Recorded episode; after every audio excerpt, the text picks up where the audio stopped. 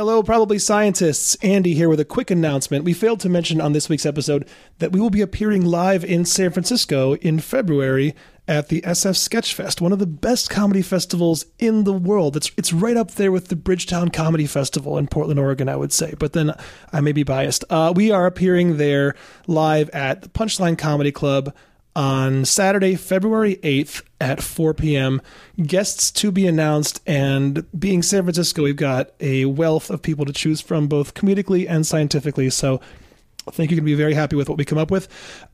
Tickets and information are at sfsketchfest.com. So get those tickets now. We hope we'll see a bunch of you in person. Also, I want to thank all of you who have been donating and listening. Our numbers have been going up recently, which is very heartening. We do this thing because we enjoy it, and it's nice to know that some of you do too. So if you do enjoy it, we do appreciate if you can comment and rate us in iTunes, because that helps get the word out to even more people about the podcast. And if you want to donate, you can do that at probablyscience.com. And it's also where you can listen to episodes, you can live stream them, comment on them, download the MP3s. You can find a link there to subscribe in iTunes or however you choose to subscribe to podcasts. So go check out probablyscience.com and tell your friends, and enjoy this week's episode with Dr. Ainissa Ramirez and comedian Sarah Tiana. Probably Science.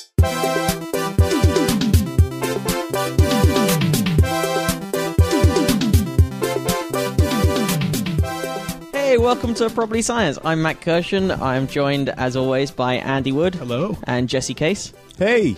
We're indoors today. We are. It's cold. It's cold in LA. I feel cheated. Cold snap. Yeah. I'm back to London in a couple of weeks. Oh, not even a couple of weeks. In a week, and so I'm going to have the last few days of lording it in the sunshine. Nope. Yeah. Yeah. I'm back to Nashville, and it's freezing there. It's awful. It's awful. Probably weather with Jesse and Matt. I don't know. I always I had Nashville pegged as just like hot all the time, and everyone's dressed as cowboys and playing country music. No, normally it's just really cold right now. A lot of people are dying because they're cowboy gear, and they don't really know what to do. When chaps freeze, you literally can't walk. And I mean, people have chapstick. Yeah. Now, but it's assless. Has the cowboy community ever considered adding the ass to the chaps? You can buy just the ass part. It's like donut holes. Yeah. It's like donut holes for chaps, but you have to go to Memphis for that. Right. So it depends on whether or not your steed can even make it that far. If you can find somewhere for quarter that night. And not get dysentery, okay. then you can buy just the chap ass for your assless chaps. Assless chaps, by the way, being redundant, as we learned from David Huntsberger when he was on the podcast. Yeah, it's a tautology. Yeah. It's right. It's like crotchless panties. Redundant. You know, redundant. I don't think you know what the word means, Jesse. Huh? What are you talking about? It's redundant. Panties. What are panties? Are like just a little silk belt thing. Right. Okay. You do. Okay. I take it all back. We should get on to introducing our guest. Well, the first of our guests, because this is a double guest episode. We're going to be Skyping in a few minutes with an author. And you guys are lucky that you're not here to see Andy's Skype history. We pulled that puppy up. Jesus Christ. It's not true at all. What are you looking at there? Yeah. Dave Anthony? Riley Newton? There's nothing untoward going on there. Okay. All right. It's not like Stu's computer or something. I'm kidding. I'm kidding. I know. But just in case So sat to my right, we have a super funny comedian, as regularly seen on Chelsea lately. And what's the new show you're about to be on? The Soup Investigates. Soup Investigates is on, and then there's a new show on the Game Show Network coming out in January called Mind of a Man. Oh, it's a game show, and like two female contestants and D. Ray Davis hosts it, and then there's a panel of three comics that help the women try to figure out what men are thinking, because only men have been polled. Like Family Feud, when they go, we polled 100 people. Right. It's only men. So is your comedy Sarah Tiana, by the way? Yeah, we should say the name Sarah Tiana. Sarah Tiana. Very funny, Sarah Tiana. No, that's great. So your comedy bio is just Sarah Tiana, part of the problem. That's the Well, it depends on what you think a problem is. No, I know. Well, we polled 100 men and asked them what the problem is. Right. We polled exclusively men, frustrated single men, and they say that's a great fucking idea for a game show. Yeah. Is there any female equivalent? I say that with pure jealousy in my heart. Do they ever turn the tables and do the equivalent? Like, well, the they can't equivalent? Do mind of a woman because I'm not even going to finish that thought. Because men don't care what women are thinking. So men aren't sitting at home racking their brains. No one's ever pitched that show. Yeah, no one. Fuck it, who cares? Yeah, we don't care what women are thinking or what they want. So the comics who are explaining it all, are there always men? The panel is 3 people, and it's usually 2 men and 1 woman, or 3 people. It's a very urban show, so I'm always the only white person, which is so great because I can be, since I'm from the South, I can just be like, listen, I have 1 black friend, and I know what I'm talking about. Sure. Yeah. That's listen awesome. To me, contestants. This does, now that you say that, it does sound very Steve Harvey-ish. Yeah. It's definitely Family Feud, but like a younger skewed, and only 2 people who aren't related are contestants. Yeah. It's basically the Family Feud when you go up and push the button, the square off or whatever, face off. Yeah, it's basically just like that. Nice. So we're going to be talking football in a bit. So one of the reasons we invited you on, apart from the fact I wanted you on the show for a while, is we don't know sports. Yeah, we're never going to be on that game show. We'll be the women. It'll be guess what we're thinking. How insulting would that be if they're like, look, we know it's a show called. Like, what are men thinking? But we still need you to be the contestant. Like, if you hooked up an EKG to Jesse's brain while he's watching football, he's still thinking about fixing typewriters or... No, I'm thinking... Like, do you watch football? No. That's the thing. None of us have done football. No, I don't know anything about it. I do crafts. Okay.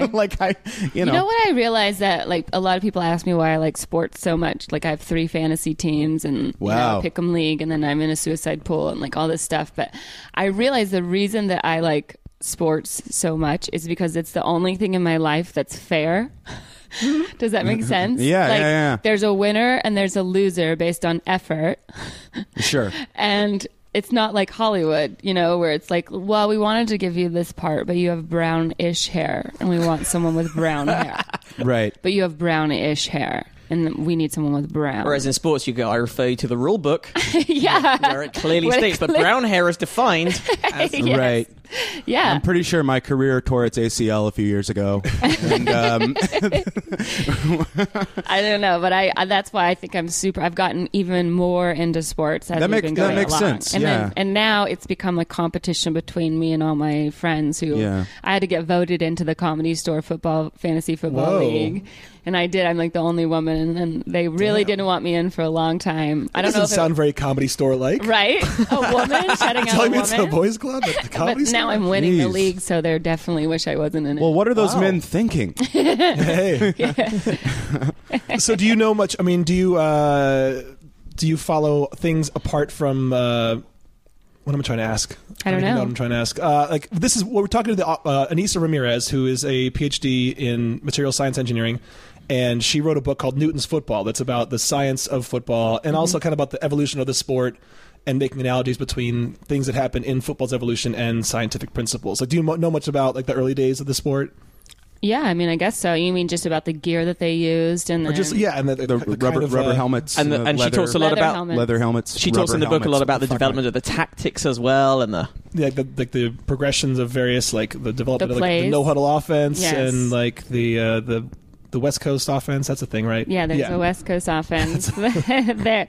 You're talking to this is the most pathetic. Yeah, we really it's really bad. I had to go look up on YouTube. I had to watch a tutorial explaining the positions because I know what a quarterback was, wide receivers maybe, but I didn't know what a cornerback or a safety was. I didn't know what the secondary was. Did you know that the ball they use isn't round? No, I know, and it's also they use they're allowed to use their hands. As opposed to just feet. It's called football, but it's not actually just your feet, it turns out. I know, but it's not even considered a ball, really. It's closer to a disc. Jesse still might have never seen a football game, I'm realizing. I'm pretty sure I've seen it, you guys. I'm pretty sure it's the Winter Olympics coming up. Certain fields, they have to put them in humidors, so that in Denver, where the air is really dense or where it's thin, because it's Mile High Stadium, like they have to keep the balls in humidors so that they... Well, football does taste better after a few. I find that the smoke tastes aged better. Football. Yeah, a nice aged. Yeah. And is it still, like the ball is still rolled on the thighs of a Cuban virgin? Yes, for sure. For sure. It's illegal in America, but... Wait, so what does the humidor do for the ball? It just keeps it moist? I guess it keeps it from drying out or becoming like too difficult to throw or... too heavy or something. Oh. I really don't know the science behind it. I just know in Denver they keep them in humidors. And that's interesting. They also warm them up for certain different. You know, like yesterday there was a big blizzard. I was watching that was on when we were at brunch. There was the screen was on and they were playing like it was fully in snow. They looked like they were just having a snow day at school. Yeah, it was insane. They just kept having to. The lines of the field they keep having they can't wipe off the field, you know, like how in hockey you can just like glaze over the ice and you redo the ice, but in football they're not allowed to clear the field. All they can do is clear the lines. Why aren't they allowed to clear the field? It's part of the rules, like that the conditions are the conditions and you don't get to change the conditions. So you can have the advantage if you're from a shitty place like Green Bay. At least you're used to it or something. Because if it's raining, it's not like they're going to wait till it stops raining. No, of course. I didn't know there wasn't some sort of field Zamboni situation. I know, exactly. You would think so. They clear it before the game, but while the game is in play, they cannot clear the field. If you threw something on the field, they take that off. Yeah. Like from the if you like a child. Yeah. Like even if like someone were to just deposit a dead cow in the middle of the field, they would have to work around that. They have to play around. Yeah, play it as it lies. The only time they stop it is like there was a shoot her. You lost your ball. Was that? Whenever there's lightning, they stop it and that stuff like that. Right. Yeah. Or whenever, Patriots are in town, I think they should just stop playing. That's what I think. Oh, yeah. A bit of a scandal. Scandalous. Yeah. The Patriots are my least favorite team. What is your team? My team is the Atlanta Falcons. Right. And they're not doing very well this year. Last year, we went to the playoffs and almost made it to the Super Bowl. And I remember this year, we're supposed to be really, really good. And we've only won 3 games. How many games have there been? 14. There's already been 14? Yeah. Jesus. Yeah. So we're about to hit week 15, and it's just really depressing. And also, what is a suicide pool? Because you mentioned you did say that earlier. That freaked us out. Knowing that this is a house with what could be described as a suicide pool. Yeah, I'm sure several people have died in that pool. A suicide pool, every week you have to pick a team to win.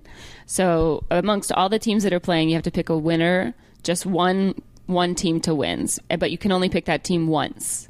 Okay. So say you pick the Raiders in week 1 and they win, you can never pick the Raiders again to win. So it keeps narrowing down. It keeps narrowing down because if the Raiders lose, then you're just totally out. It's only if you lose once, if you make the wrong pick, you're out of the pool. So there are like 1,300 people in the pool. And after week 1, like because this season has been so crazy, after 3 weeks, they were down to 600 people. Wow! Because once you lose one game, you're out. Like once you, so the idea is to pick a winning team every week for the longest streak possible, but never repeating a team without repeating. Yeah. Mm-hmm. So it is possible for multiple people to win the suicide pool and split it. It is possible. Yeah. It would theoretically be possible for someone to pick. Well, actually, there's got to be. It'd also be possible for no one to win. Yeah, yes. And there has to be at least theoretically ways that the game can plan out where there would be no possible winner. Like there's no possible solution. Right. Although that's very unlikely. So when you lose, you have to kill yourself. Yes. Yeah. Okay. So you're feel still, like it. You're anyway. Still in. So you're still in the pool. No, I lost in like week 3. Mm. That's the other thing is like you have to strategically pick teams that you think, that you don't want to pick the best team too early. You want to pick them later on. So like you haven't seen how people are playing yet. Right. So like first couple games you want to make sure you pick definite winners, and then when you have upsets, which are teams that are really bad that go and beat a team that's really good. Sure. Then it's then that throws everything off, and you're also going to be looking out every week. You're going to be looking out for not great teams that are in with a good chance. So you can seize your opportunity to pick them that week. Right, yeah. So then you're like, oh, okay, the Raiders are playing Jacksonville this week, and Jacksonville's terrible, and Oakland's terrible, but Oakland's not quite as terrible as Jacksonville. So this is your chance. This is the week I think Oakland can win. Right. Yeah, but you have to take in so many variables with that. You have to be like, okay, Oakland isn't doing so well, but there was a big dogfight last night. They're probably hungover. So. Guys, do you want to get a... Let's get Ainissa in here, yeah. Let's get Ainissa going.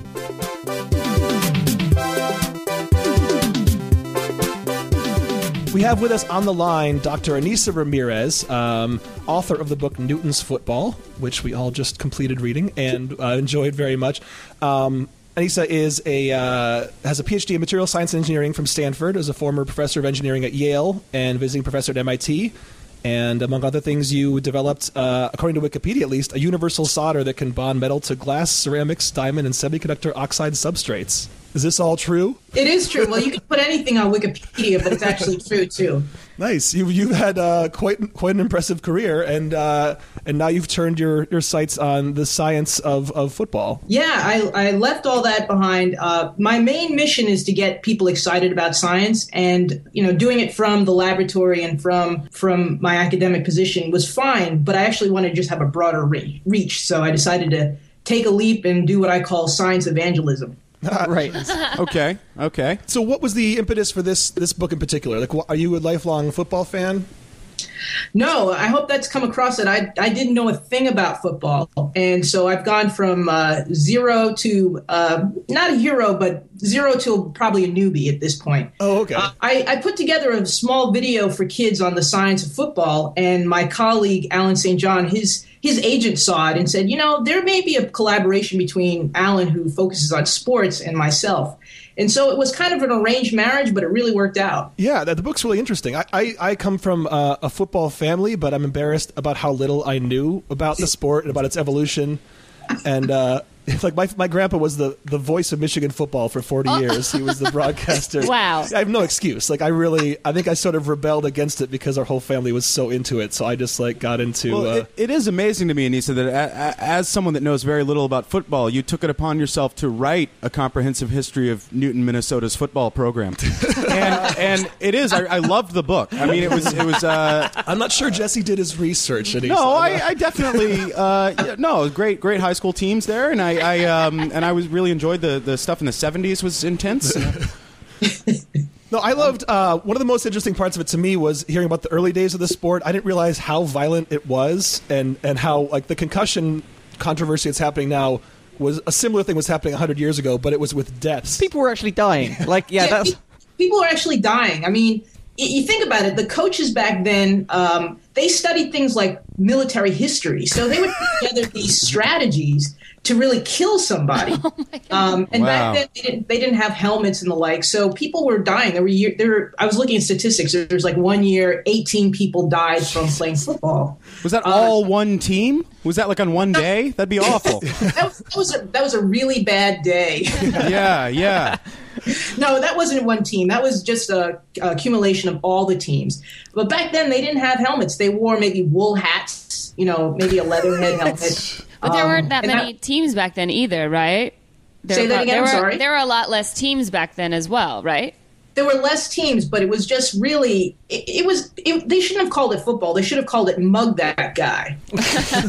Right. It's back when they still allowed swords on the field, which I always thought was a strange – Yeah, careful of the swords, exactly. Yeah, but the play that was popular was the flying wedge, which was basically 10 guys running after one guy hoping to kill him, sort of. The way I was thinking about it was essentially, you think of bowling. You have the bowling ball and the pins. This time the pins are mugging the bowling ball. Oh, my God. Right, and you did a sort of, in the book, you do a sort of back-of-the-envelope calculation of just the mass, the combined mass of 11 full-grown men running at a single person, and the momentum change. It was sort of roughly a truck moving at around 20, 25 miles an hour, wasn't it? It's either a truck or a killer whale falls on you. Wow. 2.5 tons. Wow. And I can't remember the name of it, the first guy who was the target of this play. But this had never been done before, right? And they just ran. This had never been done before, and they just decided they just ran at this one bloke, one guy. Yeah, this poor soul, he was just a target, and he just got run over by this momentum of humanity. That's crazy. Wow. Did he survive? Oh, he survived, but I don't think he played the next day. Sure. Well, they say in football nowadays, after every game, it's like being in a car accident, like a really violent car accident. Your body goes through that almost at every play. Jeez. So every time you get hit, it's like having whiplash or getting in a car crash. Yeah. Well, it's true. Every time your head gets hit, and they get hit dozens of times. That's equivalent to going 25 miles per hour into a wall. Jeez. Wow. And they do it hundreds of times a game. Yeah, and you get into the concussion debate is a big part of the book, and the fact that helmet technology hasn't really gotten to where it should be, and even though we're getting to the point that now people aren't getting these gruesome injuries they used to get in the field, everything's internal and just as bad, but just brain injuries. You make the point that if anything, in some senses, improved protective gear has actually made the game more dangerous because it's made people more likely to fly headfirst into someone and take bigger hits and bigger risks. Absolutely. It was kind of a counterintuitive idea that, when you put something to make the game more safe, it actually made it more dangerous. And it's not just football that this has happened. If you notice, there are people who have really, really safe cars, and they're like the worst drivers. Yeah. Right. Because they change their amount of risk because they believe that they're safer because of the car. Because of the safety features in the car. And so we saw this with football. We designed the helmet to prevent concussions. And then we added in the face mask, which we thought was innocuous. But the face mask gave people permission to use their heads because they weren't going to break their noses. And so now we have this new problem, which is concussions. Mm-hmm. So I assume in the future all players will just be in some sort of plastic bubble, sort of rolling around the field. They'll be shot out of cannons at each other. Yeah. It'll just sort of be it'll just be redundant for there to even be people. So robots. I think it'll just be bubble wrap. Like you start off, you just get bubble wrapped, and then you hit each other like sumo wrestlers. What a fun sounding game that would be. That'd be so fun. I have heard the argument that they just in order to make the game safer, they should take away the helmets. People would be a lot more cautious, and they would use a little bit more thought process maybe before running into somebody. Well, that's what you posit at the end of the book, but then somebody came out and said, well, yes, that you would behave more conservatively, but then you go back to actual deaths happening. So there's an in-between that has to happen. Yeah, and then nobody wants to watch that game. Right. You don't think... Well, that's true. Unfortunately. Nobody wants to watch... Actually, that scientist and I are having a debate on another... as a blog, where he's taking pro-helmet and I'm taking against helmet position. Well, and...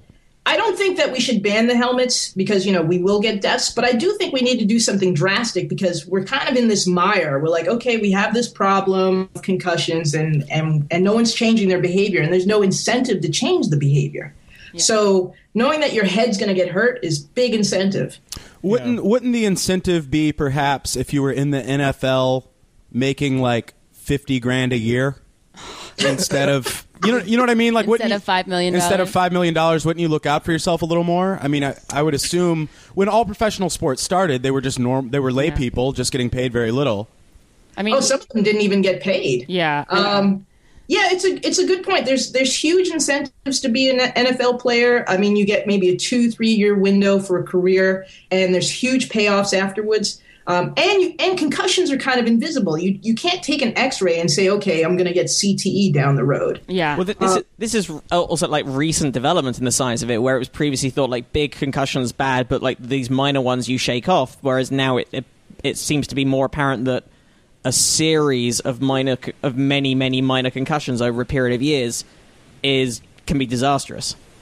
That's right. So the data is just kind of coming on board with the CTE and these subconcussive blows. We still don't know very much. I mean, concussions have been around for a long time. There's ancient scrolls that talk about concussions. And there was this medical condition called punch drunk. So boxers have had this notion of concussions and CTE for some time.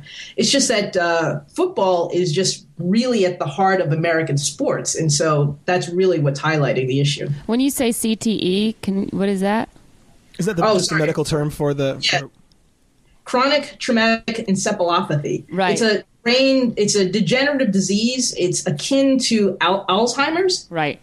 And a lot of retired NFL players who have passed away, they've donated their brains, and they had this condition where their brains just didn't look right, and it's because they had this disease. That's CT. Junior Seau. That's when all of the athletes, when they were killing themselves, they weren't shooting themselves in the head so that their brain could get studied. Yeah, they were shooting themselves in the chest. That's right. Which is so traumatic, but it's allowing people to study the brain because they have such huge pain problem, and like it's an invisible pain throughout the body. Yeah, you can imagine the devastation that they're feeling, where they want to have their brain studied and they're trying to keep it. It's a huge sacrifice. Yeah. And there's many players who have done that, who shot themselves in the chest to kind of save their brains for it to be studied. I had no idea. Yeah. How what's the suicide rate on football players?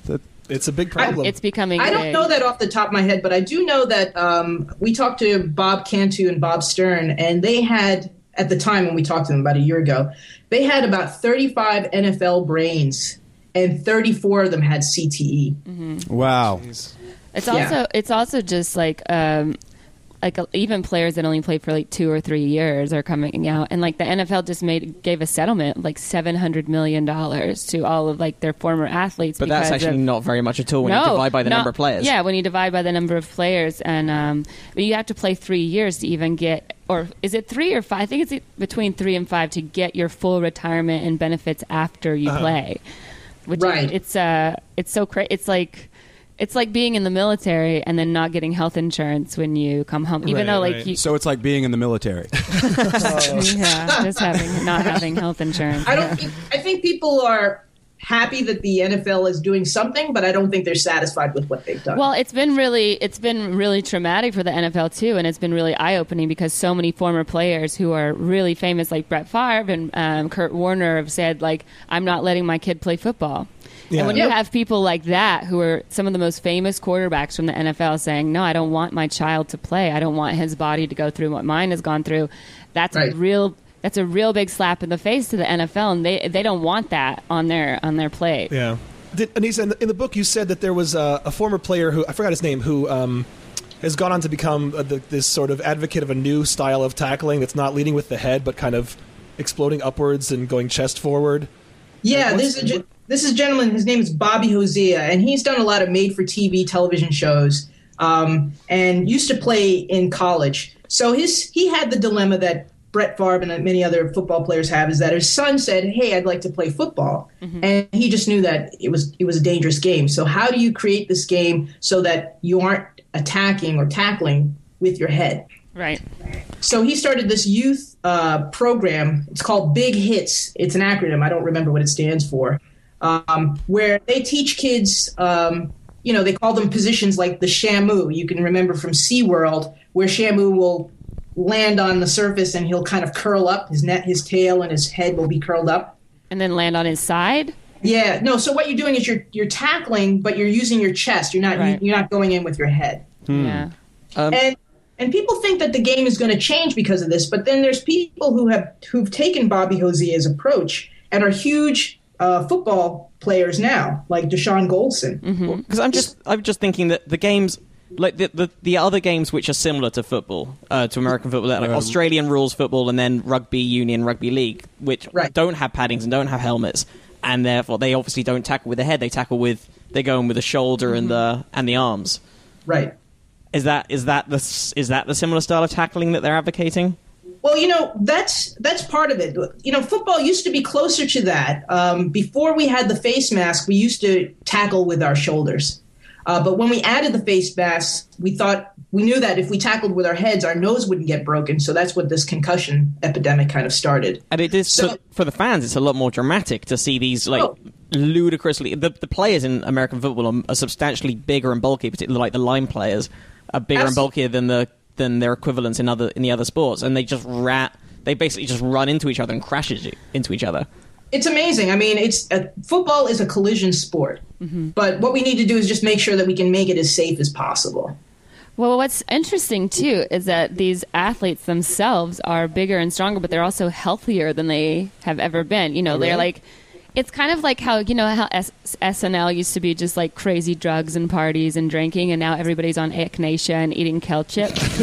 They don't, it's the same in the NFL. You see athletes and they're doing yoga. Drew Brees does yoga every day. And all of them do yoga and Pilates. And then they also have this really healthy regimen. And some of them are vegan. Yeah, that's crazy. It's so crazy. So their bodies inside are as healthy, but they're just jeopardizing it by running into each other other full speed. Because I love those, like, when you see, like, sportsmen from the earlier half of the 20th century and before, where they're like, oh, they were just... They were drunk. They were mostly. Drunk. They were eating pizza in the clubhouse. Like they never. Right. They're like smoking while they're batting. Right. Very weird. Yeah. And then you have people in the NFL. Like I don't know if you know Ricky Williams, but Ricky Williams played for Miami and in Dallas, I think. But he kept getting kicked out of the NFL because they kept finding marijuana in his system. Right. And that was the only drug he would take. He wouldn't take any pills. He wouldn't take any shots or anything like that. And ultimately, he ended up quitting the NFL, even though like people kept bringing him back when he would test clean because he was such a phenomenal running back. Uh-huh. But ultimately, he quit the NFL and he started like this yoga retreat because he just didn't like hitting people. He's like this ginormous guy, but he's super emotional and he cries a lot and he doesn't like hitting people or hurting people and he just wants to smoke weed and make sure everybody's happy and they drink like happy tea. I'm not even kidding. Like they did a whole story on it on ESPN. Awesome. It's fascinating. Well, I think I did see that.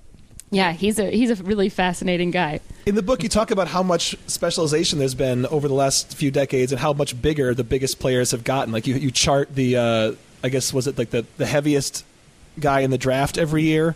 Yeah, The change in the last 30 or 40 years is ridiculous. Like how much bigger guys have gotten. 300 pounds used to be the limit. It's like the first 300 pound player, and now it's.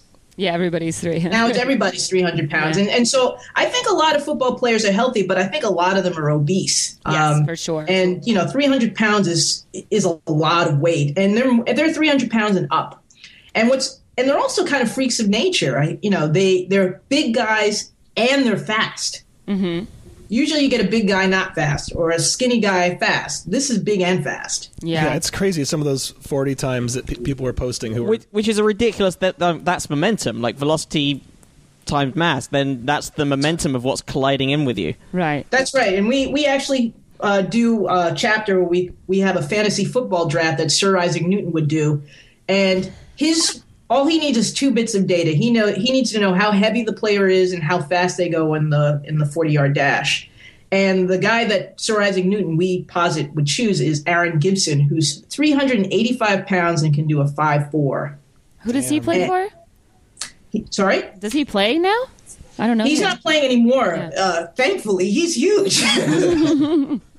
He's huge, but he would generate the most momentum out of every player in the last 20 years. I remember growing up. Do you remember Refrigerator Perry? Of course. There was the Icebox. Like, they all played for the Chicago Bears, like the year that the Bears were, like, the greatest football team ever, and they had the Super Bowl Shuffle, and they did a dance, and they were all fat. That's what's amazing is not only were they the best team, but they were the best rappers. I know. It was a very good year for them. It was a great year for Chicago.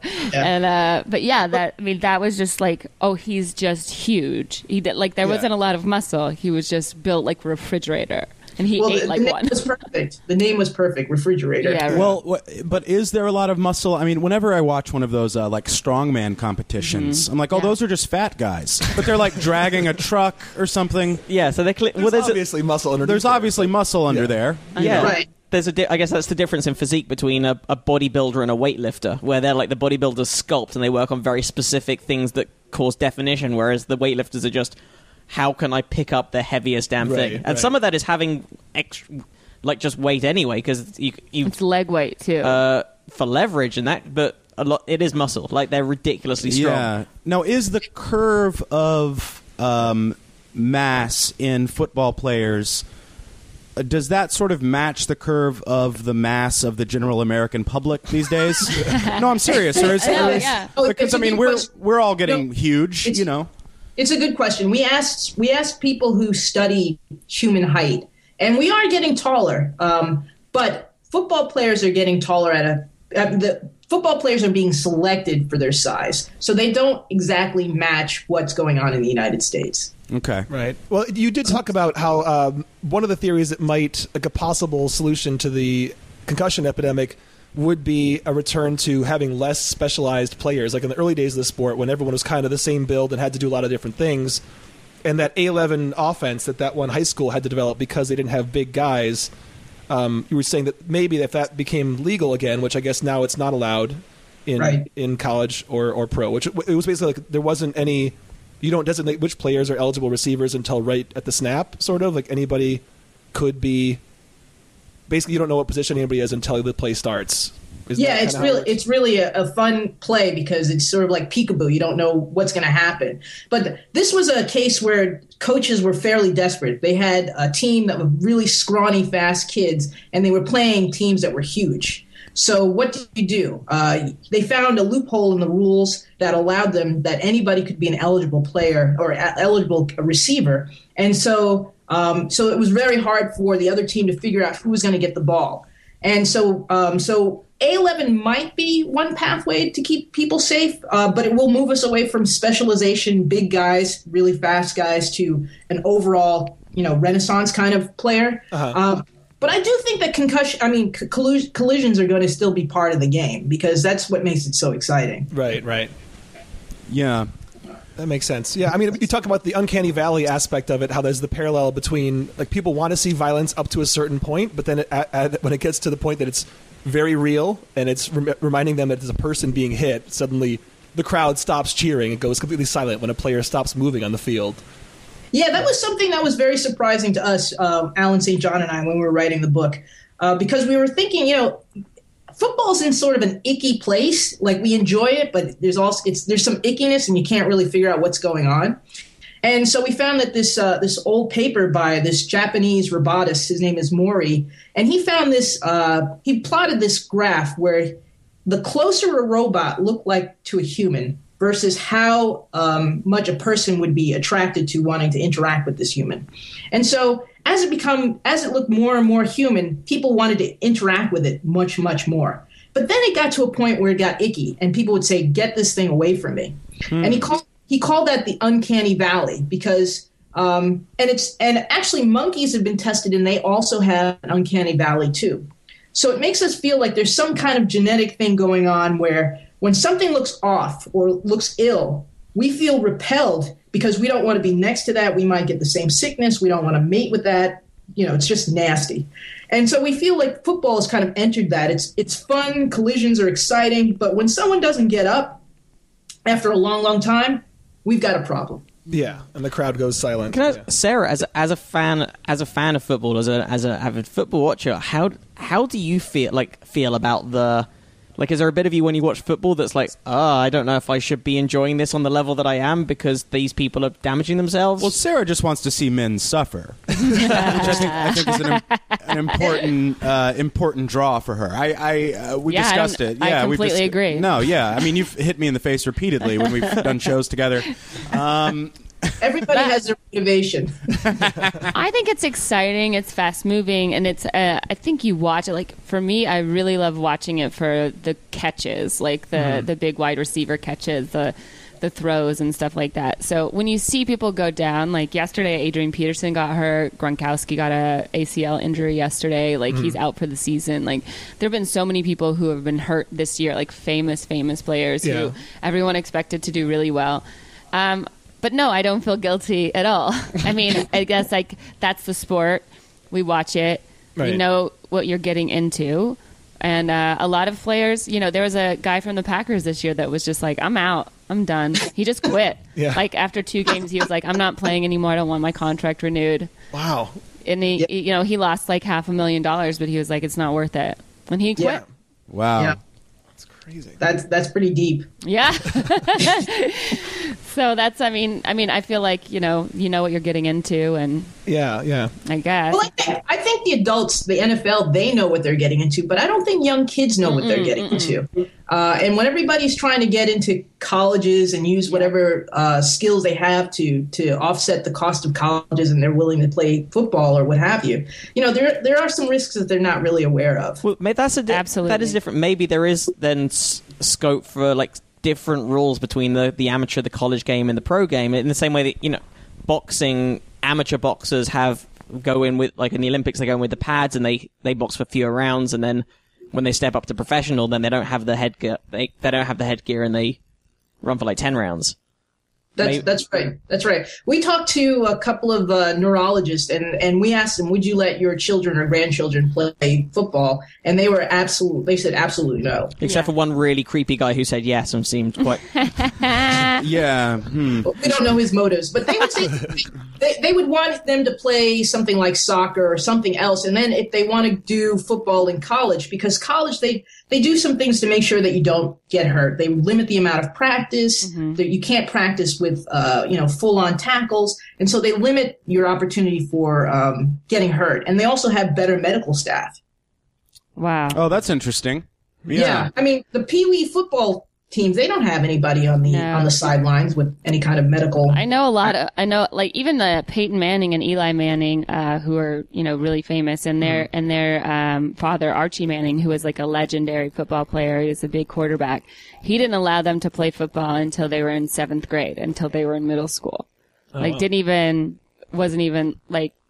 that's what I've told my daughter about stripping. I said not until 7th grade, But that's incredible to me that somebody as big and as famous as Archie, who obviously his kids are two of the most famous quarterbacks in the league now. They both won Super Bowls, but they didn't even start playing until 7th grade when their bodies were a little bit more stronger, right, and they were able to focus more on their injuries and not getting hurt so much. That was a big concern for him. Yeah. Well, we talked to some neuroscientists, and they said that it's also good because as we all know, that brains aren't fully developed, and not just being able to learn, but also they're not rigid, and so they can't withstand impact as well. If you think of the neurons are sort of like these weird little cells, and they have this long tail that kind of looks like a telephone cord, and around the telephone cord, there is this sheet that protects it, and that's called myelin. Well, when you're very young, those neurons aren't myelinated. They don't have that rigid protection. And so when they get hurt, when a child gets hurt, it's harder for them to get back to normal. It takes them a longer amount of time. Mm-hmm. So it makes sense for you not to have them do these sports where they may get concussed at an early age because their brains can't handle the injury. Right.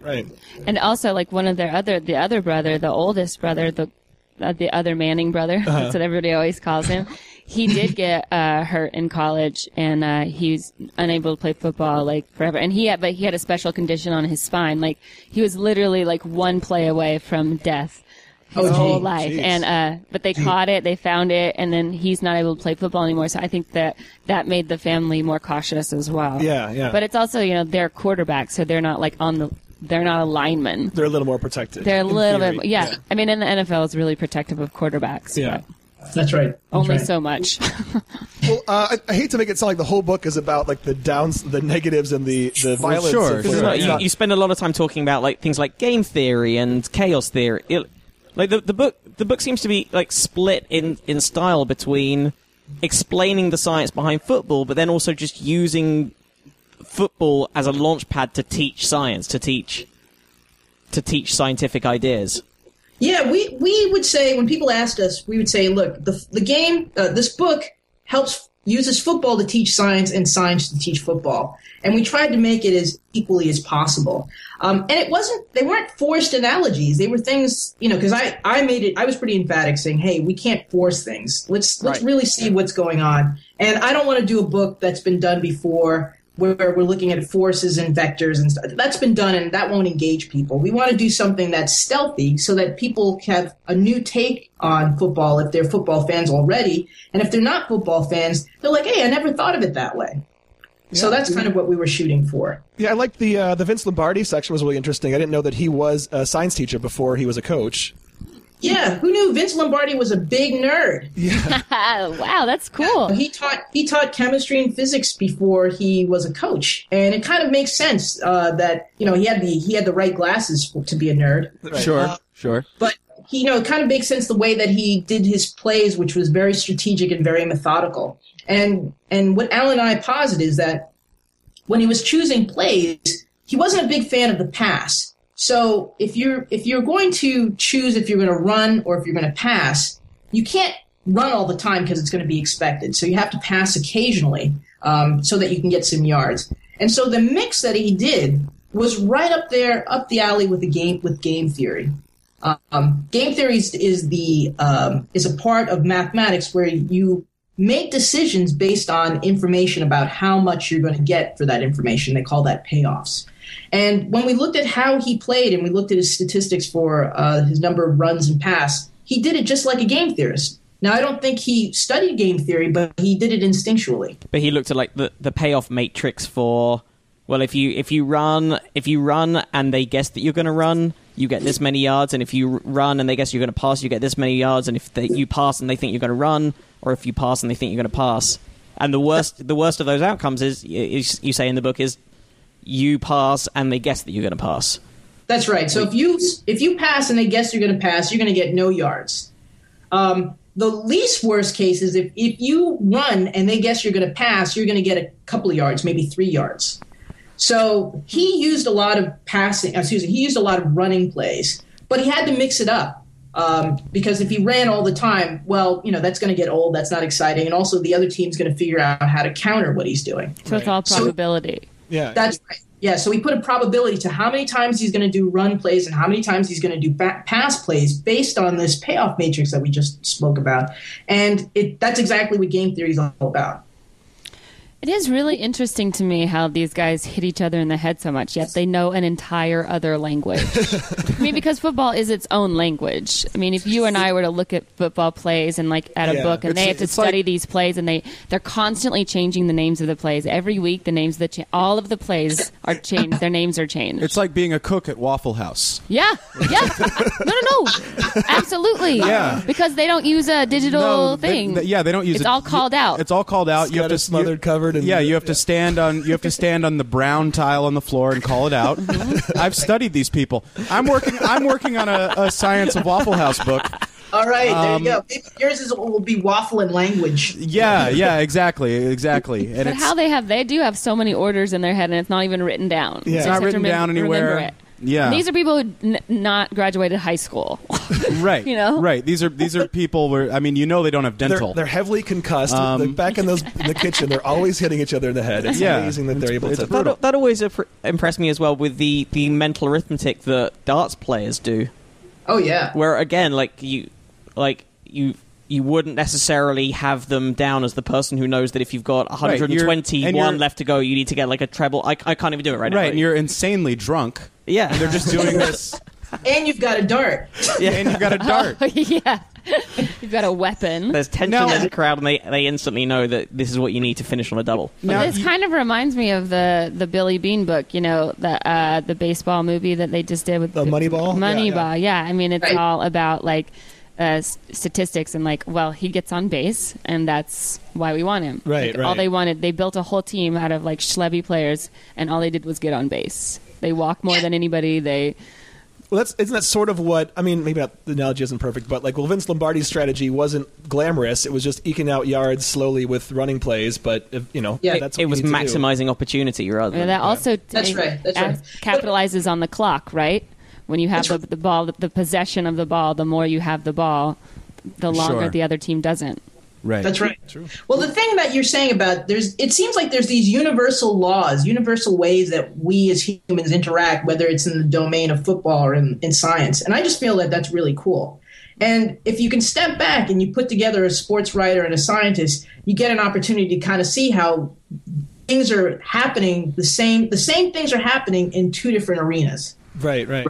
Yeah. So now this might sound. I mean, I hope. What do we got coming up here? No idea. I've always wondered the scientific evolutionary reasons for cheerleaders. I got nothing. No. There wasn't a cheerleader chapter. But, no, exactly. But I mean that, like the there's something about. And I don't mean, I know it's there to like pump up the crowd or something, but there's something about performing for these. There's something very alpha. I don't know what I'm trying to say without sounding like a total asshole, but there's something about. There's something like the same way you sort of might prime a racing animal by putting. Yeah, it's like there. You know, there's these dancing shiny things beside you, and you're like, I gotta get in there. I gotta get that touchdown. You know, like I'm pretty sure if a football game was just all men and all men in the crowd, no one would play. They would all just go to a diner together. Because what's the point? They would just walk off the field. I don't know the origin of cheerleading. It's a good question. Maybe the next one will be, Newton's cheerleaders. I don't know. Well, that's a whole different story. Darwin's cheerleaders, maybe. Maybe. Yeah. But, there's things that we do and we don't remember why we have them, Mm-hmm. Like sure. The helmet was designed for one thing, and we were like, well, how come we have all these concussions? The helmet was never designed for concussions. So we have these other things like cheerleaders and other roles. I don't know where they come from. I would have to look at the history. It's very interesting because they cheer when you're losing, too. Right. They don't stop. When you're doing bad things, they're still cheering. They don't pack it in. Yeah. The ancient Egyptians used to have people that they would pay to mourn. And there were people who didn't know who had died, but they were paid to grieve and beat themselves in the chest and, Yeah. My grandpa did that in his will. He was a real jerk. He had to have about 50 paid actors to show up. My grandfather used to go to people's funerals that he didn't really know. What? He just, I don't know. Did he really? Just people he was involved with the community and would just sometimes just... You like flowers. Go to the funeral. Just like Fight Club, just go to the support groups for cancer. It's kind of like how when I need to cry, I go watch a movie in the dark. Yeah, that's exactly that. Right, just anything for an open bar. So nobody sees you. Yeah. Wow. Right. Now, you did discuss some of the, you talked a lot about the theories of fourth down and the going for the 2 points versus, I'm completely off here. Going for it on fourth down? Yeah, going for it on the fourth or not versus right. Not. Yeah. Well, from the science side, because that's what I know best, it shows that coaches avoid risk. And so we talked to some folks over at Yale who study monkeys, and they taught them how to use money. And it ends up that your monkey could give you a coin, and you would show them one grape, and then when they gave you the coin, you'd give them two. And then in another case, a monkey would give you a coin, you'd show them three grapes, and then when they gave you the coin, you would give them two. Now, the monkey didn't want to interact with the person who offered three but only showed two, even though the net for both cases was two. Right. So it ends up that we have some kind of genetic link that we don't like. We don't like risk. We don't like negativity. In fact, negativity is perceived 2.5 times greater than the positive. If you were to get... If you were to find $20 on the floor and then get a ticket for $20, that ticket's going to suck more than you finding $20. Right. So we found that this is probably what's going on with coaches. They don't want to hear it from the front office and the like about if they do something risky, if it doesn't help them win. So they'd rather do something conservative and lose because that's going to be less risk-taking and less scary than if they do something risk-taking and they really lose. People are going to be pissed off. I feel like I'm okay with it when the Falcons go for it on fourth down. I just wish they would go for it on third down. And second. And sure. Just the whole time. Going for it at all. Yeah. It's proper time. Yeah, it wasn't a good sign when they started bringing sleeping bags to their sidelines, which I thought that was a little, yeah. Guys, let's care a little. And they fired the cheerleaders. Yeah, they fired the cheerleaders. Just for sarcasm. Now, haven't they? They've done. There was one coach. I saw this on ESPN or something. No, you didn't. No, I didn't. No, occasionally I'm in a bar where it's playing. Oh, I see. And the sound is off, so you saw it. The sound, but sometimes it's closed captioning. So every now and then I'm reading ESPN, and there's some coach who had figured out mathematically that after a touchdown, going for the 2 points versus kicking will even out. Yeah, it'll always even out at 50-50. So he just always goes for the 2 points every time. Because there's still... I think he's in college. He's a college coach, yeah. Or else he'd lose his job immediately. Yeah. But that's so interesting to me. Yeah. Are you any guys Michigan or college football fans? Do you watch... Yeah, Georgia's playing Michigan in the Gator Bowl. Oh, I didn't know they already announced what it was. I was in Ann Arbor, that's where I grew up, for Thanksgiving. I got to go to the Ohio State game. Oh. And it was after finishing your book, so I had a newfound appreciation for what I was seeing. And it was actually Michigan's only good game of the season. They traded touchdowns all game and lost by 1 point. Only because they went for two And they could have just kicked the extra point and tied it, but then it would have been this slog of an overtime. We would have lost. Well, they had a party to get to, right? But no, I mean, like people, nobody in the audience was mad. Like the coach went for two, didn't get it. We lost by a point, but it was like a valiant loss, and it was like a career-saving game because the coaching staff was all going to be fired, and this one game saved them. And I was thinking about like how you said.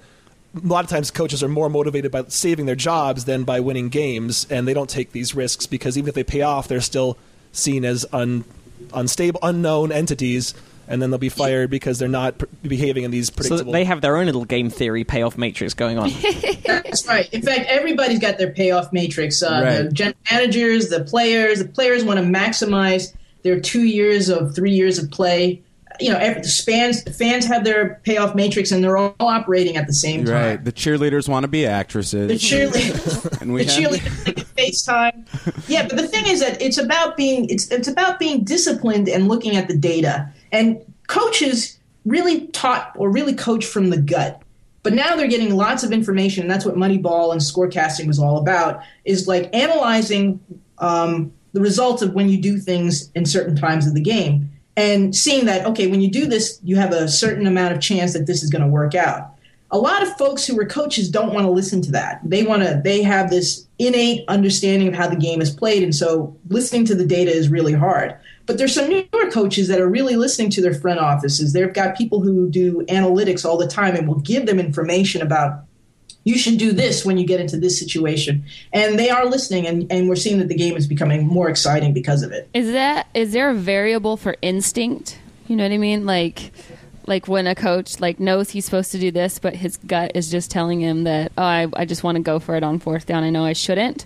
And like we're at this part of it. Yeah. I definitely think so. I think Belichick has, and just for me to know that coach's name is kind of that didn't happen a year ago. But Patriots. He does some things that seem very counterintuitive, and they work out. Yeah. So I think he also videotapes the other team's practices. Right. Which is illegal. Which is counterintuitive. Yeah. Yeah. You know, Bill Belichick has been, this is totally off topic, but he's been cited in like 3 divorces in New England from like videotaping other girls. He's in bushes at other girls' houses. Husbands and wives are divorcing, and the wives, like, the husbands have named him as like the reason that they're getting a divorce because the wife has slept with him.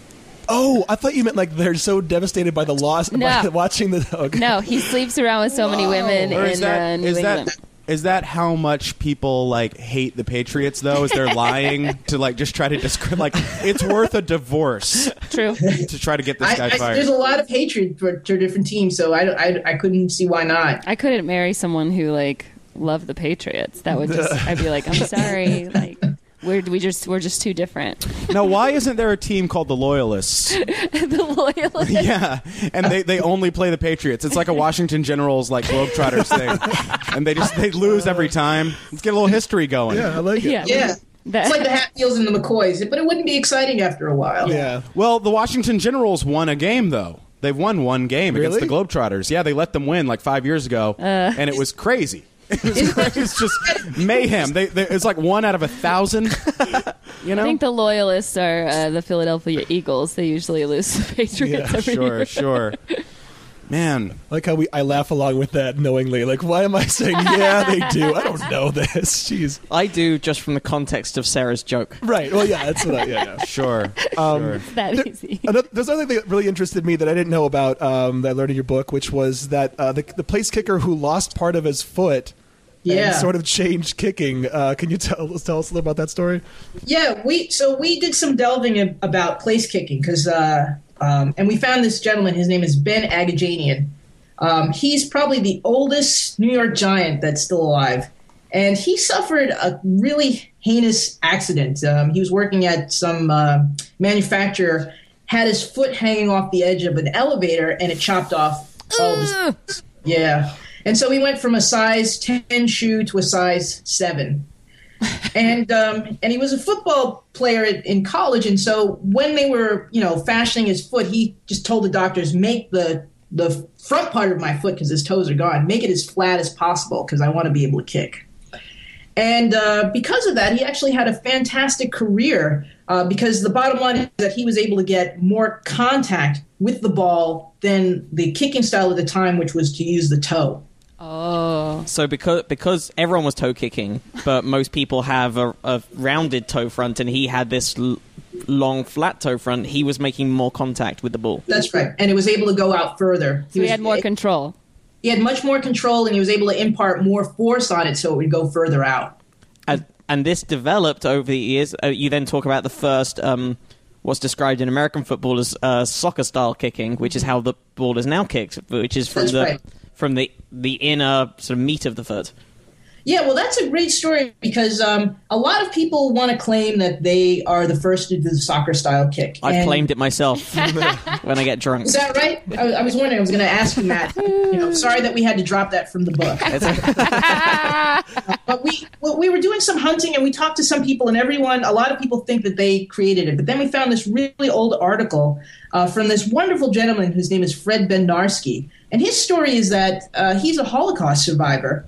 And he was in a concentration camp where they were doing a slow starving. And to keep himself occupied, he and his friends played soccer. And they would make balls out of like rags that they would put into a shape of a ball.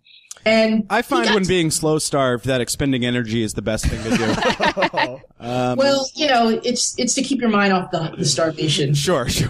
I'm sorry. No. It's a good point. I didn't ask you that. It's a perfect place for a joke, Jesse. I'm bad at this. No, don't sweat. So anyway, he had this great leg for kicking soccer, and after the war was over, his family got a relocation ticket to go to some place in Texas that, you can't even find on the map. And, his dad was a farmhand, and he went to his first football game, and he didn't understand what was going on. He thought people were just getting mugged. Wow. And one day some students asked him to play football, and they're like, well, kick this ball. And he kicked the ball the way he knew from playing soccer with rags at the concentration camp, and it sailed. And everybody was like, who kicked that? And because of that, he had a football career at Texas and was the first one to use the soccer style in college. Wow. A lot of the kickers in the NFL wear two different shoes. They wear a cleat and then they wear a soccer like booty. And that's what they kick with is the booty. Weren't there changes in rules about how much like people were trying to get more surface area and or am I making this up? Ainissa, was there something about people trying to get shoes that were going to give them even more of an advantage, but rules had to be changed about how... Well, you mentioned one player who even wears, like, a smaller shoe on his kicking foot.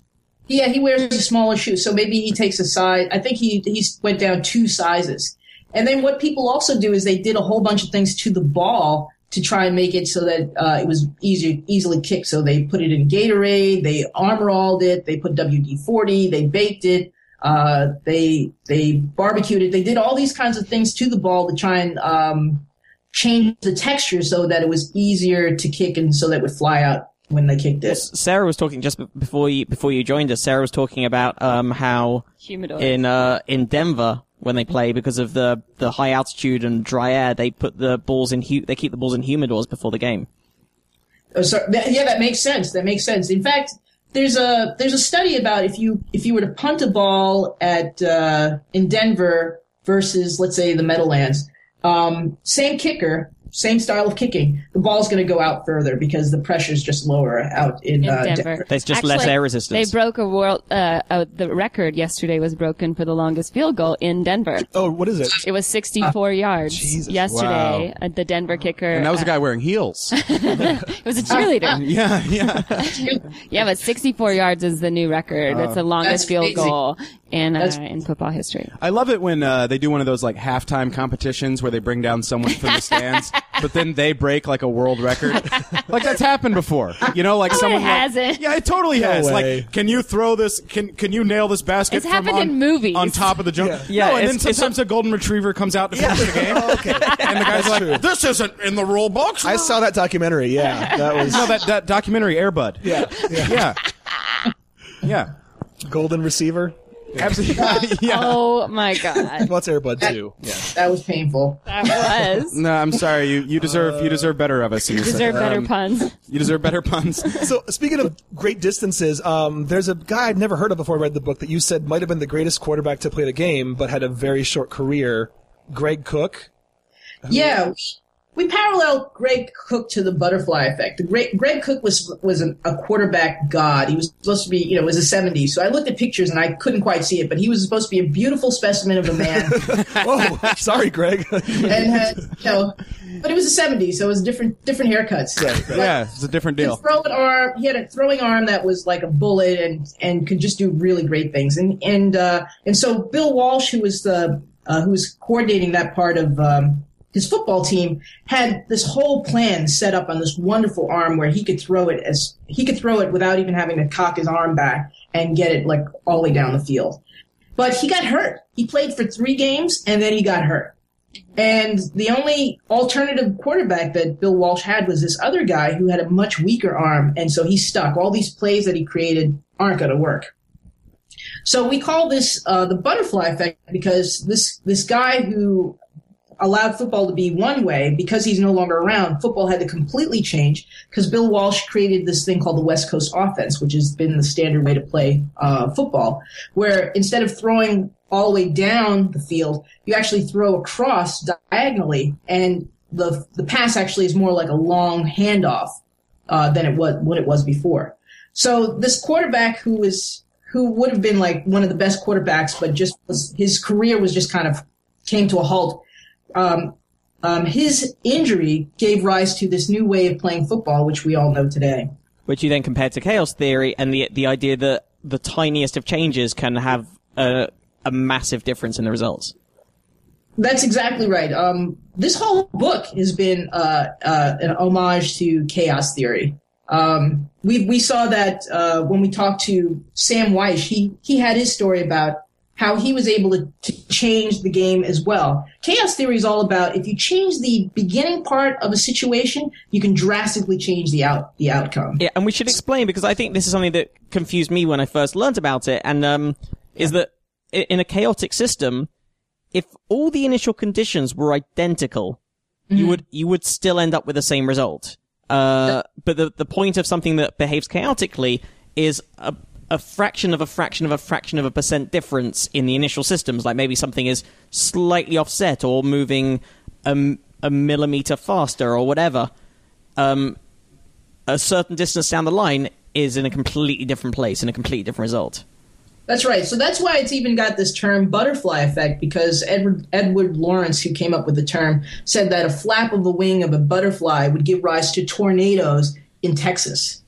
Wow. And so what we have is a person who gets hurt, and that changes the way football's played with the West Coast offense.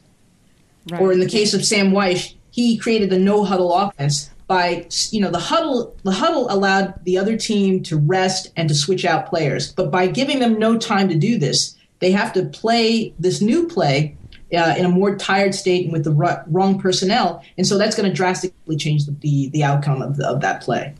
And didn't the no-huddle offense almost get banned at one point because it just gave rise to these stalemates where the other team would fake an injury to give time? Wasn't that something that happened? Or yeah, people started clowning around because they didn't really have a counter. How do you counter the no-huddle offense? And so they faked injuries because that's one of the things that they could tweak. Nobody can say that you're not hurt. Could you explain very briefly what the no-huddle offense is? Oh, yeah. So the no-huddle offense is before a play starts, you know, the football players are going to gather a little bit. Maybe they'll discuss what the next play is going to be. And then the other team is probably switching out personnel because they're guessing what the team's going to do. So if you don't huddle, meaning if you don't have that gathering time and take some time off the clock, you just go straight to the next play and you don't let the other team prepare, then what you've done is you've changed the conditions so they're in your favor because that other team is more tired and they don't have the right personnel to counter what you're going to do. Right.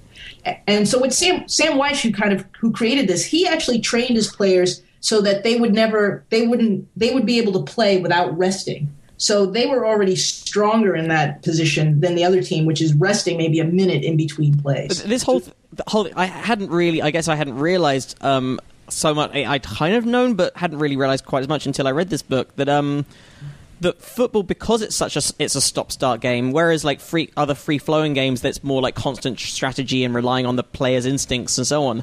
Mm-hmm. Football is very much like is a guessing game, a strategy game between the opposing coaches. Absolutely. Chess. One team makes a play and the other team is trying to guess what it is they're doing. It's a turn-based game. Yeah. You know? Yeah, it's like chess. You get a break. You pause. You can think. Because in football, there's a 40-second... Is it 40-second clock? I believe it is. I don't know. You're asking the wrong guy. But there's a play clock, so you have 40 seconds between each play. Yeah. Oh, you always do, even if the clock hasn't stopped? Once you make a play, the clock restarts. That's 40 seconds. So what you have is time to huddle up, and then set up your line and then decide the play. So what a no-huddle offense does is, instead of waiting till the clock is down to, 5 seconds, you're doing it at 20 seconds, when the clock's at 20. That's right. Wow. Now, Ainissa, you also wrote a book called Save Our Science, one of the TED books. Now, I also looked through that, and I don't mean to get off topic here, but but it certainly spoke to. I mean, obviously, you're very fun to talk to about this stuff. It makes it very easier to understand for me and to grasp. Because I'm a total, I'm bad at football and science. I'm bad at all the things. So you certainly talked a lot about more STEM-based teaching and things like that. What are your thoughts on how to get the kids interested? Well, one of the things that I try to do is with Newton's Football is show them that they already know science. Because the thing is that science is up there in that ivory tower, and it feels very far removed from us. Yeah, and so. I wanted to bring it back down to, hey, you do it already. When you cook, when you make decisions, this is all STEM, science, technology, engineering, and math happening already. So for kids, I think what you got to do is get their hands dirty. They call it project-based learning. It's one of these acronyms. But you give them some task that they need to solve that employs all these different parts of STEM, science, technology, engineering, and math. And when I was in class, they would say, learn this, and you kind of just memorize it and you just kind of regurgitate it on a test. Right. But you didn't really learn. But if you have a project and you need to solve something, you're going to learn it because you want to solve that problem. Right. That's the impetus. And so one of the things I threw out in Save Our Science is that you got to get kids' hands dirty and have them so that will make science feel more like something that they can use. And not this distant, far-out, hard-to-do thing. Yeah. Listen, great. The book that we all just read is Newton's Football, and that's the book that's out now. And we're going to link to the Amazon way to buy that on probablyscience.com, and we'll also link to some other videos that Anissa's done, including Science Explained and Material Marvels, which are other science outreach videos. I watched a couple of those. Those are really great. Thank you so much. Well, that's Newton's Football by Doctors Alan St. John and Ainissa Ramirez, who has just joined us. Ainissa, thank you so much for coming to talk. Thank you so much. What a pleasure. Yeah, this has been great. Thank you. I'm sorry about the bad jokes about awful tragedies. And, I'm sorry about reminding everyone of the worst times of our human history. That happens. It's been a real pleasure for us. Thank you so much. Thanks for coming on. We really appreciate it. Thank you so much. Have a great day. You too. You too. Go out and buy Newton's Football, everybody. That was fun. That was fascinating, you guys. Yeah, thanks for. It was a perfect time to have you on too. It would have been blind leading the blind with all of us. I didn't realize that she didn't even know football before she wrote the book. That's interesting. Yeah, I mean, she taught me more stuff, so that's exciting for me. Nice. So it actually was interesting for you as a football fan. Oh, it was fascinating to me. Excellent. Okay. Cool. Yeah. Cool. Completely fascinated. Yeah, I'm going to change all my picks this week. I don't know. Just based on speed and weight. Yes. And you said Michigan's playing who? Georgia in the Gator Bowl, but Michigan State is playing. Michigan State beat Ohio State. I know, it's the best. It was a huge thing. So now Auburn is playing Florida State for the championship. Okay. So nothing about football, but you're still excited about it. Those are the best. Michigan, we hate Ohio State, and I didn't even realize this. There's a real reason for it. State. But you hate Ohio State more than Michigan State. And there's real reasons. Like there's a documentary on one of those HBO.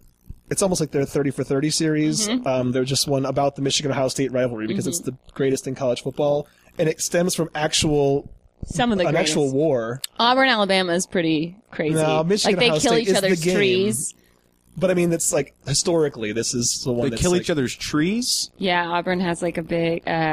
A big tree in the center of town, and this guy from Alabama poisoned a tree. It's whoa, yeah, because they lost or whatever. Jesus, it's crazy down there. But there was an actual war. Because they don't have an NFL team, Oh, you know, okay. In Alabama, so that is their NFL. It's like college and NFL all together. Right. Auburn, Alabama, War Eagle. Yeah, something I hadn't until I came to America. I hadn't realized like college university sports aren't a thing in Britain. Right. Like they are. You know, every college, every university has teams for the different sports, but they're only of interest to people who are currently attending that place, right? And maybe a few alumni, and even then, like, the only ones that really get attention is like the Oxford-Cambridge boat race, which gets on TV, and that's about it, really. I grew up in Georgia, which is SEC, right? Yeah, like the whole town gets into it, like even if they didn't attend. So within the SEC, we all hate each other, but once now the SEC is playing, like, which is Auburn, is going to be playing Florida State for the championship. Florida State is the ACC. I was an ACC guy. So that means as an SEC fan, we're all cheering for Auburn because they're in the SEC. You know, it's kind of like the South will rise again. You know, we say that to, like, you're a Yankee, the South will rise again. And then we go to London and we're like, do we say that? No, but we go to London and we're like, USA. It's like, when did we all become one team, you know, throughout the... Well, I always had trouble with that because I was an ACC guy, big Wake Forest fan. Uh-huh. We're talking basketball. All right. Yeah. Now, fucking hated the Carolina Tar Heels. Hated them. Yeah. Right? But when the Tar Heels would win the ACC tournament, as they always would, mm-hmm. and then go on, you know, in the NCAA tournament and all that, mm-hmm. I still couldn't get behind it. I would still just, like, somebody beat these assholes. Like, yeah. I don't know. I felt no... I've never felt conference allegiance.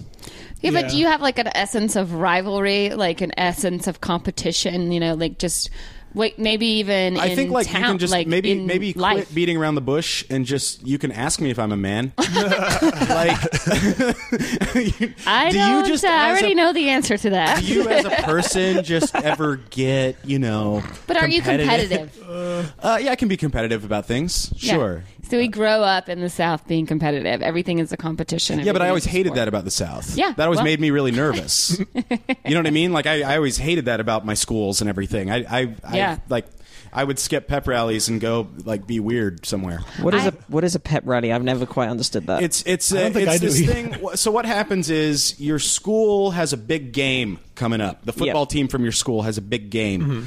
And they really want everyone at the school to go to the game. So the day before the game, or maybe even the day of the game, mm-hmm. the whole school gets together in the gymnasium or on the football field, and all the cheerleaders go out there, and the coach goes out there, and then they basically just do some Joseph Goebbels shit, and everybody goes nuts. They pep him up. Get everybody excited for the game. They get everyone excited for the game. You make banners, you know, They put a lot of pressure on the team. Yeah. Make it known that if they lose, they're not welcome there anymore. Right. Yeah. And just by the fact that you have to attend the pep rally, I immediately hated the team and the game. That is ridiculous. Yeah, you have to... So hang on. So the pep rally is compulsory, but the game isn't. Right. But the pep rally is like a compulsory advert for the game. Why not just make the game compulsory? Yeah. And then not bother with the rally. I'm not sure if legally, since it's after school hours, I don't think you could make the game. I mean, they would always do stuff where you'd get extra credit or something. They would? Yeah, they would. Like, we had no, they wouldn't. No, I was. I was in. Go into the game. So until I was 11, I lived in North Carolina. But then I went to Brentwood, Tennessee. That's where I was. It was like 15 minutes south of Nashville. Mm-hmm. That's where I was through all middle school and high school. Fancy. Super fancy. It was fancy, actually. It's like it's pretty synonymous with the one out here. So it was Brentwood, Tennessee, and that was like hardcore football, like just hardcore. Yeah. Like the team. It's like Texas football. Like, yeah, like there was a budget mm-hmm. for this team. Mm-hmm. You know, it was crazy. So everyone was super into it, and I just didn't get it from the get-go. Yeah, we had, like, booster clubs and stuff. That's what they were called in high school, like booster clubs. Yeah. Oh, yeah, we had booster clubs. And that goes into college, too, and then boosters pay for everything. What is a booster club? The boosters are... rich parents... But there's also just, like, alumni can contribute to the booster. Yeah. So basically it's just, like, a big fund for the team itself. So that helps pay for their uniforms. It helps pay for their travel, their lodging. So, like, whenever they go, like, they have money. Because in Britain, the equivalent, like, the school teams would maybe get, like, the local chip shop to sponsor it. And they'd mm-hmm. buy the kit, and then they'd have, like, Barry's chips on the front of it. That would be, like, in softball and stuff. In basketball, we'd have that. It would say, you know, like... You know, the coin, like whatever, like the laundry place was that sponsored the uniforms. But the football was like, it was different. It was hardcore. And every year some senior would like get a scholarship to some major college, mm-hmm. and it would be like crazy. I don't know the last time anyone from that high school went pro in football. There are a lot of like I was in math class with Kesha. Really? So that's a thing. Yeah. Mm-hmm. Kesha and I dropped out together. That's pretty awesome. I'm serious. We were in each other's like GED study group. Great. Or as she's known in Britain, Kella. It's a pound symbol. Yep. Oh my god. Fuck you guys, man. No, I love that. It's a pretty good one. It is cool. It's actually KE 0.7 pound symbol. Right. Yeah. Oh my gosh. The conversion rate of Kesha's money symbol. So one thing I did want to play, this is totally self-serving, but I brought up my grandpa before and the Ohio State rivalry, which I was saying the reason for that was there was an actual war in 1835 between Michigan and Ohio, the Toledo War. So when you're going, there was history of some sort. Yeah. I can't remember some kind of rivalry. Oh, a war. There was a war. There was an actual war between us. But so my grandpa was, he broadcast Michigan football he only missed one game in like 38 years, or up until the week before he died. And this is this ridiculously silly poem he wrote about Woody Hayes, who was the coach of Ohio State back in the day when Bo Schembechler was coaching Michigan. It's a big rivalry. Here's this thing. Here's my grandpa Bobby for. It was November 22nd, 1969, that they came to bury Michigan, all dressed in maize and blue. The words were said, the prayers were read, and everybody cried. But when they closed the coffin, there was someone else inside. Oh, they came to bury Michigan, but Michigan wasn't dead. And when the game was over, it was someone else instead. 11 Michigan Wolverines put on the gloves of gray, and as the organ played the victors, they laid Woody Hayes away. Nice. So ridiculous. And then here's one just to give you this. That's your grandpa? Yeah. That's. He wasn't. His poetry wasn't as strong as his broadcasting, but he was totally. But no, this is a better. I should have led with this. Oh. He was like heart in his sleeve. Well, pro you got Michigan. More in the well, this is like there. A pretty famous play that he called in a 1979 Michigan-Indiana game. All right. Okay. Under center is Wangler at the 45. He goes back. He's looking for a receiver. He throws downfield to Carter.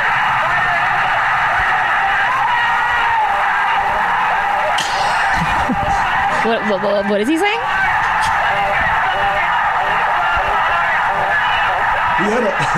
He's just screaming by this point.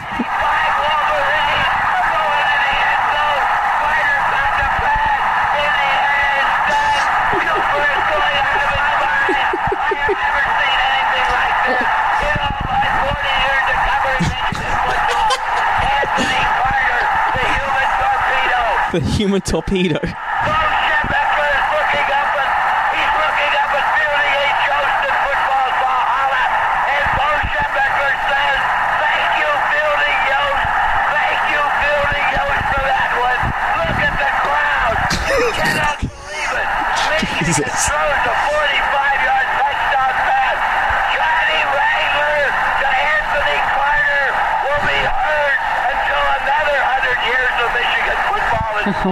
His voice is cracking. God, he's like, is crying a little. Yeah. He's gonna hear me because I've never been so happy. I'm sick of 59 years.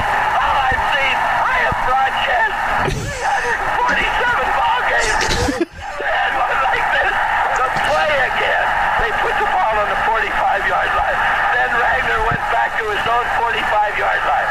Carter went streaking down there, went in and caught it at the 15. Man hit him at the 10-yard line, dove into the end zone. Michigan wins 27-21. Not even going to try the extra point. Who cares? For the men who have brought you this tremendous homecoming game of 1979. It was oh my God. That was Grandpa Bob. That was Grandpa Ufer. He had a horn. He would honk a certain number of times for a field goal or extra point or touchdown, and supposedly it was off of Patton's Jeep from World War II. Oh, like, wow. He swore that was the truth. I don't know if that was just this thing he made. Man, that's, who cares? We'll call it the truth right now. That's really weird, Andy. How was he for your birthdays? Well, yeah. He died when I was 4, so I don't really remember. Because that guy sounds nuts. Was Matt's grandpa at his funeral? Is that the first thing you ever heard on this earth? Well, it's funny. There's there he goes. There he goes. I've never seen a vagina. Look at his big head. My dad used to do what do you call it when you? I think spotting when you like you're the guy in the booth who like tells which. Player look up the numbers so they know what. And so he was doing that, and he's my mom's dad, and so my I don't have his last name obviously, and I think there's a game where there was a guy named Wood in the field, and he used that as a way to tie in like my brother's birth. He mentioned like I just had a it's so funny. Well, let's anyway, so that was very self-serving. Thank you guys for sitting through that. No, that's fascinating. Sarah, yes, what have you got coming up, and where can our listeners find out more about you? Oh, I mean, I'm always posting everything that I'm doing on Twitter, so Twitter's the easiest way to keep up to date with me. So that's at Sarah Tiana. Nice. Sarah with an H, Tiana with a Tiana. Mm-hmm. Pretty easy. And and then my website, sarahtiana.com. You can also like email me through there and like. We can chat and talk and stuff like that. Well, and Sarah, what's your Snapchat username? I don't have one. I wish. And also, I should put in a plug for Setlist, the TV show. If are British and I think Australian. I think it's been rebroadcast on ABC 2. But certainly, if you British and I think Irish, and you get Sky, the Sky Channel, Sky Atlantic Setlist. It's on Monday nights and then repeated throughout the week. That's the improvised stand-up show that I'm a part of. And please watch and spread the word. And I'm going to be in London for Christmas, so if any of your fans in London want to meet me out for a drink and show me around, I'd love that. Yeah, they'll do it. They will definitely do that. Be careful. Yeah, be very careful. They've never talked to a girl before. But it's going to make them nervous, but we certainly have some Londoners listening. We definitely have Londoners listening. And as always, any questions, comments, clarifications, probablyscience@gmail.com. You can tweet us at probablyscience. There's a donate button on the website, probablyscience.com, if you want to help support the show. Just say it. Just put it out there. And write nice things about us on iTunes and give us ratings. It doesn't take any time at all to click the little star thing, and it helps people find out about our show. Spread the word. If you're going to buy Newton's Football, do it by clicking on our shop Amazon link, and then once you buy it, you won't be charged anything extra, and they'll kick some money back to us. And you can do that by anything by clicking on that link and go through Amazon. So thank you again for listening. And thank you, Sarah. Thank you, Ainissa. Yeah. We'll see you next week. Gentlemen. Bye, guys.